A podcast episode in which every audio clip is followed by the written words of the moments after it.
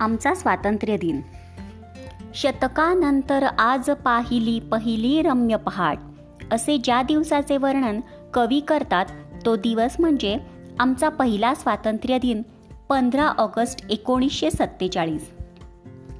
त्या दिवसापासून दरवर्षी पंधरा ऑगस्टला स्वातंत्र्य दिन साजरा केला जातो.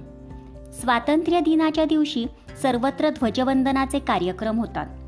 आम्हीही या दिवशी सकाळीच सर्वजण शाळेत जातो. तेथे मुख्याध्यापक ध्वजारोहण करतात आणि मग राष्ट्रगीत गाऊन ध्वजवंदन होते. नंतर स्वातंत्र्यासाठी ज्यांनी बलिदान केले त्या हुतात्म्यांची कामगिरी आम्हाला गुरुजी समजावून देतात. संचलन व खेळ होऊन शाळेतील कार्यक्रम संपतो. स्वातंत्र्य दिनाच्या निमित्ताने नभोवाणी व दूरचित्रवाणीवरही खास कार्यक्रम सादर केले जातात. गावातही मिरवणूक निघते. या मिरवणुकीत देशाच्या प्रगतीचे दर्शन घडविणारी दृश्ये मांडलेली असतात. रात्री मैदानावर आनंदोत्सव साजरा केला जातो.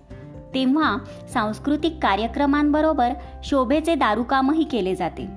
स्वातंत्र्य दिन प्रत्येकाला आपल्या राष्ट्राविषयीच्या कर्तव्याची आठवण करून देतो. आणि त्यावेळी म्हणावेसे वाटते झंडा ऊंचा रहे हमारा विजयी विश्व तिरंगा प्यारा